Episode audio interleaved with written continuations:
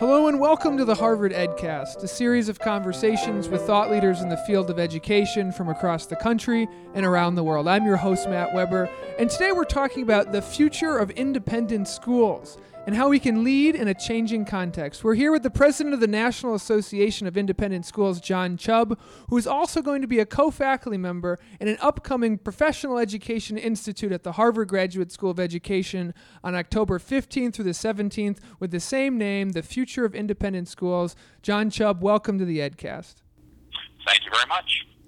So, John, I guess the question is very much in the title of the institute that you'll be co-teaching coming up, The Future of Independent Schools, and talking about leading in a changing context.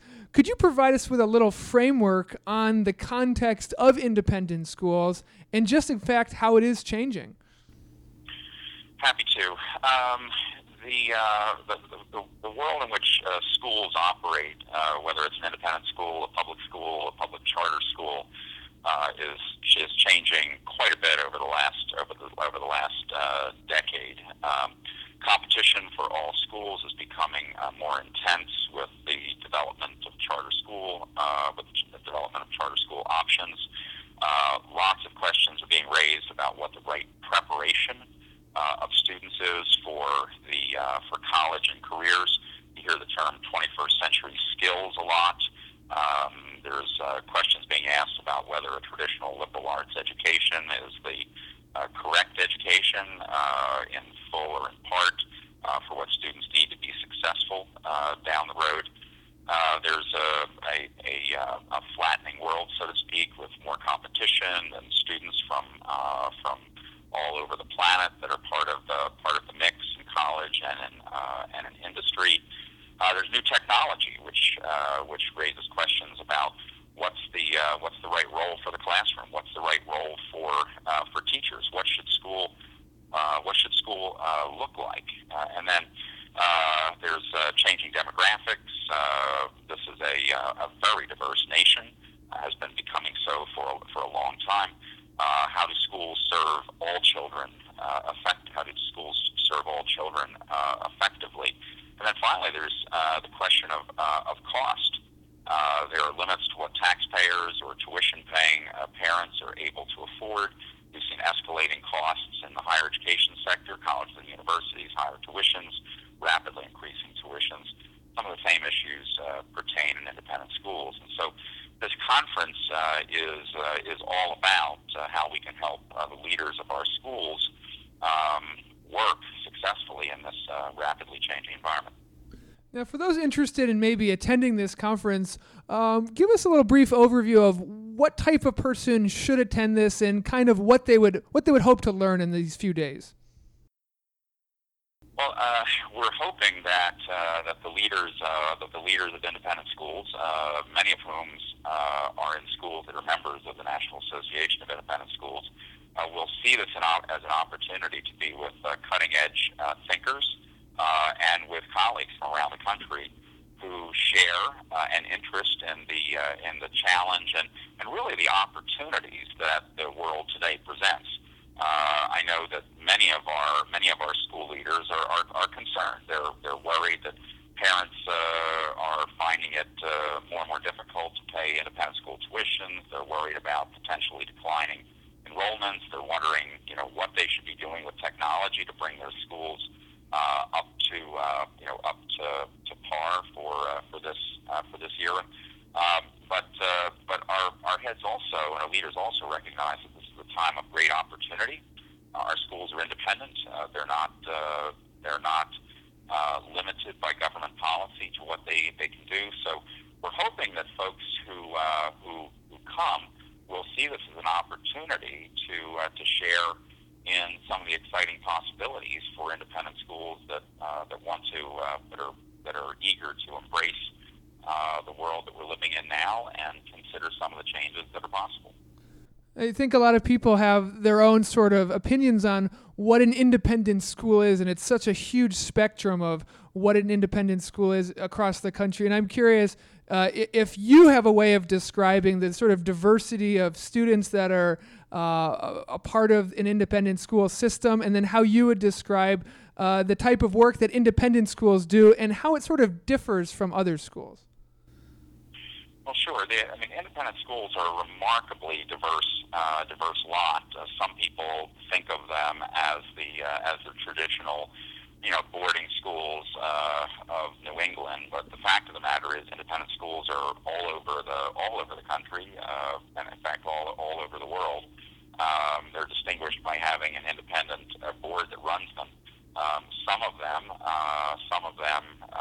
do fit the traditional mold, and some of them have higher tuitions. But many of our schools operate with tuitions that are at or below what public schools are spending. They represent a range of pedagogies. Some are traditional. Some are very progressive. Some use traditional methods of instruction. Some use lots of technology. Some are religious, most are not religious. So it's just a wide range. But what distinguishes them, I think, as a group is that they're driven by specific missions. They're committed to the development of children in a comprehensive way. They're not just interested in academics, but in the whole child, so to speak. And as I said, they have complete freedom. Subject to what their community is interested in, and in being as innovative as possible. So when we look at all of the schools in the country, the public schools, the charter schools, and various types of private schools, including independents, we think that the independent schools have an especially great potential to be innovators and leaders for the benefit of all education, not just independent schools. John, I think our listeners would really appreciate hearing some of those innovations that you talk about. Where are some of the bright spots and some of the things that really get you excited about in terms of innovations and sort of entrepreneurial actions taken by independent schools in this changing context? Well, there are many promising things going on. I'll cite two or three. One is that while we're all concerned about what kind of academic preparation students need for the future, independent schools are especially attentive to the emotional and social development of young people and the ability of young people to work with one another. And to contribute to the world beyond just what their college or career would suggest.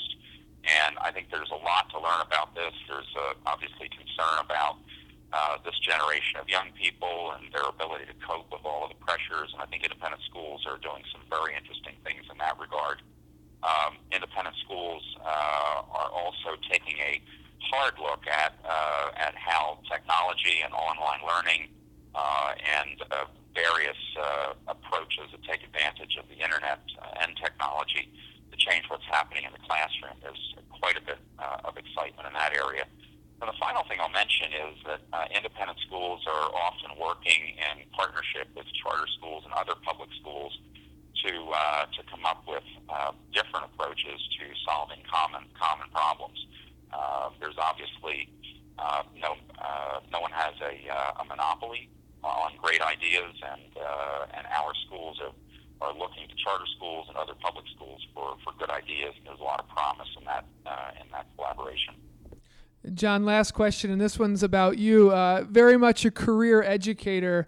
All the different work that you've done in higher education and K-12 kind of culminates in this new experience, this job, president of the National Association of Independent Schools. Where do you hope the association is in a few years under your leadership? What are you hoping will be your mark and your legacy? Well, NAS is the association that the community most broadly looks to for leadership and guidance in the future. As we've discussed and as this institute is all about, the future is an especially challenging one right now. Our vision at NAS is a vibrant community of independent schools. We believe that independent schools can be a thriving sector of the K-12 educational space. And our objective, my personal objective as the reasonably new president, is to work with our community of schools to help us secure a place in the future. That's one that is characterized by growth and innovation. To learn more about the future of independent schools leading in a changing context, you can sign up for the October 15th through the 17th Institute coming up at the Harvard Graduate School of Education to meet John Chubb and various other Harvard Ed School faculty members. John Chubb, thank you so much for appearing on the EdCast today. My pleasure. Thank you. This has been the Harvard EdCast, a production of the Harvard Graduate School of Education. I'm your host, Matt Weber. Thank you kindly for listening. The Harvard Graduate School of Education, working at the nexus of practice, policy, and research.